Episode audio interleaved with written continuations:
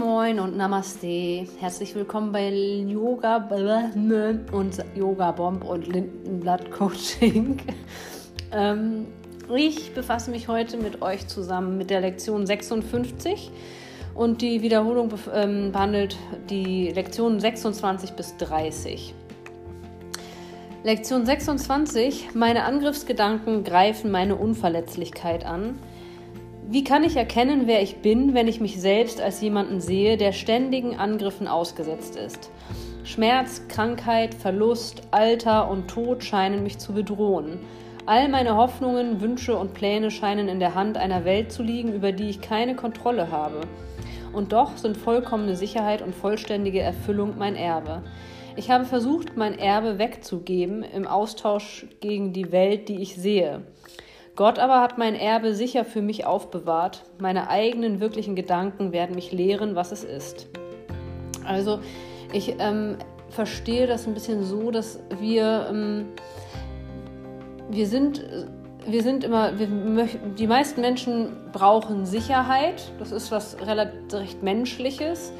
Ähm, und wir fühlen uns aber oft nicht sicher, weil wir uns eben bedroht sind, weil wir, wir haben eigentlich Angst vor dem Tod meistens. Wenn wir uns damit nicht weiter auseinandersetzen, dann ist das auch eine menschliche Eigenschaft, dass wir einfach Angst haben vor dem Tod, weil wir nicht wissen, was das bedeutet. Und Angriffsgedanken greifen meine Unverletzlichkeit an. Also diese Gedanken, die aus Angst bestehen, die greifen ja unsere Unverletzlichkeit an und das Gefühl zu haben, man sei immer sicher, obwohl Krieg um einen herum ist, obwohl man ähm, vielleicht gerade bedroht wird, das Gefühl, das kann sich nur einstellen, wenn uns bewusst wird, dass wir immer weiter ins, äh, also dass wir nicht, wir werden nicht auf den Boden aufprallen, auch wenn sich das immer wieder so anfühlt. Also jeder von euch kennt bestimmt die Situation, ähm, äh, sich so in einer auswegslosen Situation zu befinden und das Gefühl zu haben, man, man fällt voll auf die Nase. Und wir stehen aber immer wieder auf. Also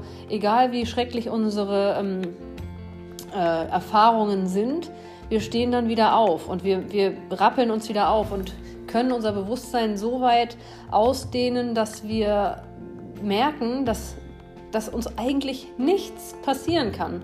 Nicht mal der Tod ist etwas, was uns aus der Ruhe bringen müsste, weil nur, nur wissen wir nicht, was das bedeutet. So, Lektion 27. Vor allem will ich sehen. Wenn ich begreife, dass das, was ich sehe, das widerspiegelt, was ich zu sein vermeine, dann wird mir klar, dass die Schau mein größtes Bedürfnis ist. Die Welt, die ich sehe, bezeugt die furchterregende Natur des Selbstbildes, das ich mir gemacht habe.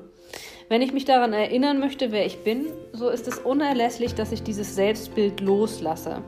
Wird es durch die Wahrheit ersetzt, so wird mir die Schau mit Sicherheit gegeben.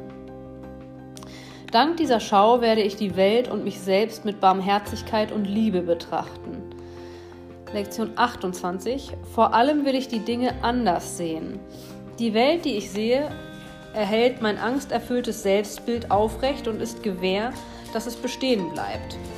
Solange ich die Welt so sehe, wie ich sie jetzt sehe, kann die Wahrheit nicht in mein Bewusstsein dringen. Ich möchte, dass die Türe hinter dieser Welt für mich geöffnet werde, damit ich über sie hinaus zu der Welt blicken möge, die Gottes Liebe widerspiegelt. Gott ist in allem, was ich sehe. Hinter jedem Bild, das ich gemacht habe, bleibt die Wahrheit unverändert. Hinter jedem Schleier, den ich über das Antlitz der Liebe zog, bleibt ihr Licht ungetrübt. Jenseits all meiner wahnsinnigen Wünsche ist mein Wille vereint mit meines Vaters Willen. Gott ist immer noch und auf ewig überall und in allem, und wir, die wir Teil von ihm sind, werden dereinst über alle Erscheinungen hinwegblicken und die Wahrheit jenseits von ihnen allen erfassen. Gott ist in allem, was ich sehe, weil Gott in meinem Geist ist. In meinem eigenen Geist hinter all meinen wahnsinnigen Gedanken der Trennung und des Angriffs liegt die Erkenntnis, dass alles ewig eins ist. Ich habe die Erkenntnis dessen, wer ich bin, nicht verloren, nur weil ich sie vergaß.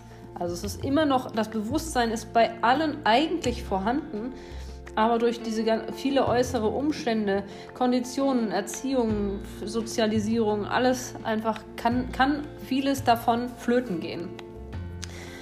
Aber es ist noch da, es ist nur vergessen. Sie wird, mich, sie wird für mich im Geiste Gottes aufgehoben, der seine Gedanken nicht verlassen hat. Und ich, der ich unter ihnen bin, bin eins mit ihnen und mit ihm. So, das ist die Lektion für heute. Ich wünsche euch viel Spaß dabei und bis morgen. Música